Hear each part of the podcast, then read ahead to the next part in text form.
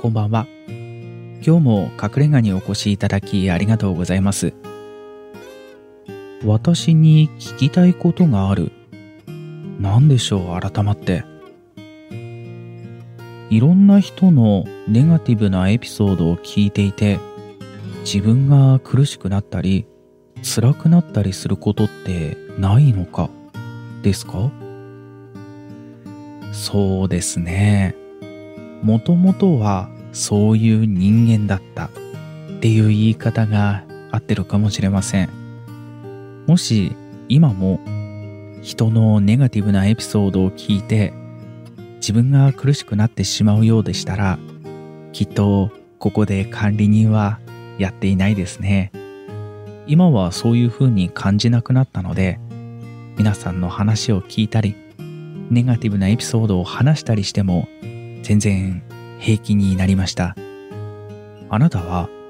人のネガティブなエピソードを聞いたり、悩みを話されることで自分が苦しいなってなってしまったりすることあるんですか？ああ、ちょっとだけある。なるほど。では、今日はこんな話はどうでしょう？人の悩みとかそういう話を聞いて苦しくなっちゃうっていう人の話なんです。友人や職場の人たちから慰めたり話を聞いたりするのうまいね聞いてくれて元気が出たと言っていただけるのですが共感しすぎてたまに私まで落ち込んで不安になってしまいます。どうしたらいいんでしょう。こういうエピソードなんですね。さっきも言った通り、昔は私もそういうタイプの人間でした。結構人に相談されたり、話を聞かされたり、こういう場面って多かったんですが、話を聞いてくれて心が明るくなったとか、すっきりしたとか、助かったなんて言われると、悪い気はしないですよね。この人のためになったんだなって思ったりするんですが相手はすっきりするかもしれないんですが話を聞かされたこちら側なんとなく心にモヤモヤが残るというかなんか引っかかる感じが残っちゃったりするんですよね。それで自分のメンタルが落ちていくっていうことも珍しいことではありませんでした。世の中にはこういうふうに思ってしまう方どれぐらいいるんでしょうね。あんまり多くないのかなって思ったりするんですが私と同じような方は少なからずいるでしょうね。でもそういう自分から脱却したいって感じる人もいると思いますし私自身はそこから何とか脱出することができた人間なので今日はそんな話をしてみたいなって思います。私ももともとはいろんな人の悩みとか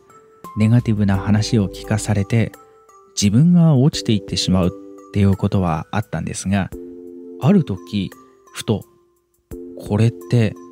自分には何のメリットもないということに気づき始めるんですよ。話をしてくれた相手はすっきりするかもしれない。もしかしたら私が話したことでそれが解決に向かうかもしれない。相手にとってはマイナスなところが少しプラスになるっていうことになるんじゃないかなって思うんですがこっち側の人間はもともとプラスなのかマイナスだったのか分かりませんがマイナスにしかいかないんですよね。人によっては相手の悩みを聞いてあげて話をして相手が元気になってくれた。それが自分にとってはプラスに感じる人もいるかもしれません。自分みたいな人間がちょっと人の役に立てた。そう考えると確かに嬉しい気持ちになるのもわかりますよね。でも私は相手がその苦しみから少しでも解放されたっていうのを見ていてそれって自分にとって何のメリットがあるんだろうって考えちゃったんですよ。相手の人生がちょっとでも前向きになったとか不安が解消された。それって自分にとっては何にもならないんですよね。相手の不安を解消してあげたことで自分の人生が前向きになるわけでもなく自分が抱えている悩みが解決するわけでもない。こんなことを思ってしまったんですよ。でもそこからです。私にとってはそれが転機だったかもしれません。人の悩みに共感をしてしまって自分が不安になってしまう。どうしたらいいでしょうっていう話につながってくるんですが私はその時にもう少し自分勝手に生きてみようかなって思ったんです。極端なことを言うと相手の人生がどうであれ自分が良ければいいじゃないそういうふうにあえて考えるようにしたんです。これってパッと聞くとすごく人でなしというんでしょうか。そういうふうな考え方はしない方がいいよって思う人が大多数だと思うんです。ただ世の中にはこの方のように私のように人のネガティブな感情に引っ張られちゃう人がいるんですよね。そういう人は思い切ってこう考えた方が自分のメンタルを守るっていうことですごく大事なんじゃないかなって思うんです。自分のことはやっぱり自分が一番分かってあげたいですよね。一番の理解者が自分だっていうことであれば自分を守るために最善の手を尽くすっていうのはこの生きにくいなっって感じる世の中をなんとか生き抜いていくための防衛策だと思うんですよ。なので人のマイナスな感情にどうしても引っ張られてしまうっていう人はありとあらゆることを他人事だと思って生きる自分には全く関係ないそうやって考えるとようやく普通の人と同じメンタルが保てるんじゃないかなって思うんです。ただ一つだけ、これだけは言わせてください。相手が悩んでいて、それは自分にとっては別に何も関係ないよ。そうやって生きていきましょうって話をしたんですが、だからといって相手が悩んでいることで苦しんでいるのを見て何とも思わないわけじゃないんです。何とかしてあげたいなっていう気持ちもありますし話聞くだけで相手がすっきりするんだったらいいよ聞いてあげるよっていう気持ちももちろんあるんですよね。その感情を両立させるっていうのは結構難しかったりするのでであればまず自分を守るために自分のことは自分のこと人のことは人のこと完全に割り切った状態から少しずつ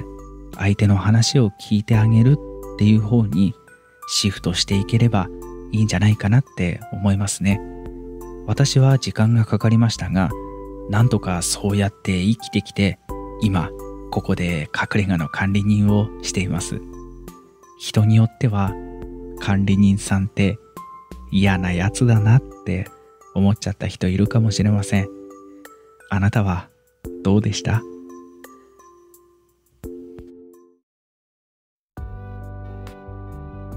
あ、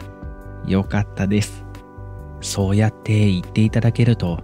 私も話してよかったなって思います。こういう話ってあんまり人にすると嫌われたりするんですよね。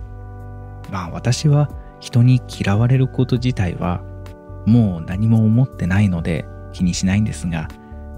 またそんな話もいずれしましょうか。今日も隠れ家にお越しいただきありがとうございました。また、誰かのエピソードに触れたくなった時とか、あなたがお話ししたいことがあるときは、ぜひお立ち寄りください。それでは、おやすみなさい。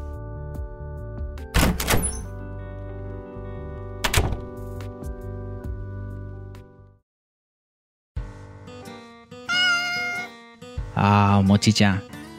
今日はさ、人のネガティブな話を聞いたり、悩みを聞いたりしてるうちに、共感してしまって自分のメンタルがやられちゃう。どうしたらいいですかっていう話だったんだけどさ、まあ、僕はもともとそういう人間だったからね、その辛いっていう気持ちがよくわかるんだけど、でも他人の悩みに共感して全く関係のない自分のメンタルが落ちていくことに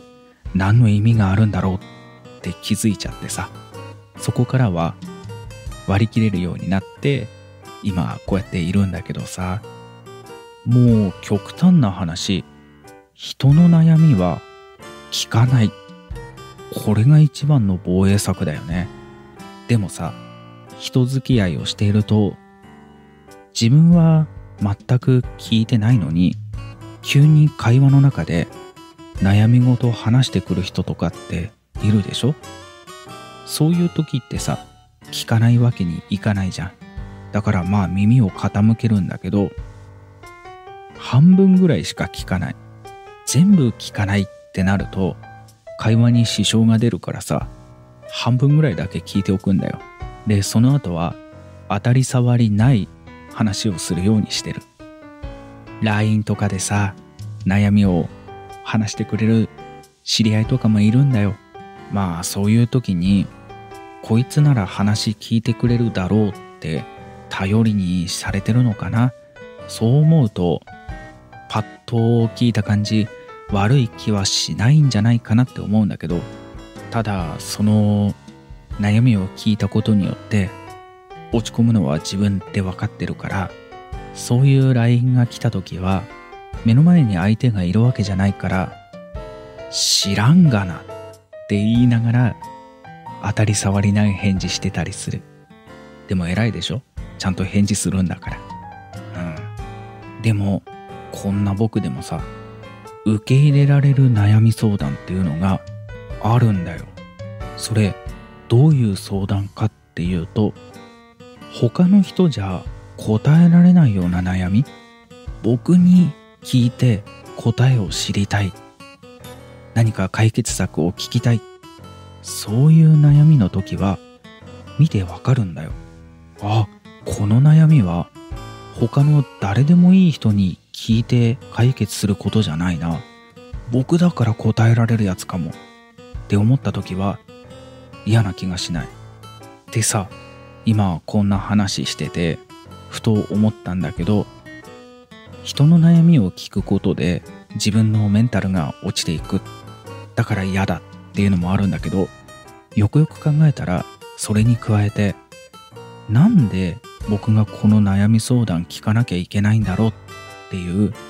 他の誰でもいいんじゃない？別に。って思ってしまうようなことがもしかしたら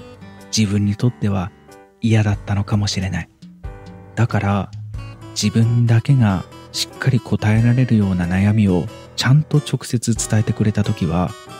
あんまり嫌な気がしないのかもしれないって今気づいた。ああ。じゃあもちちゃん今日も帰ろっか。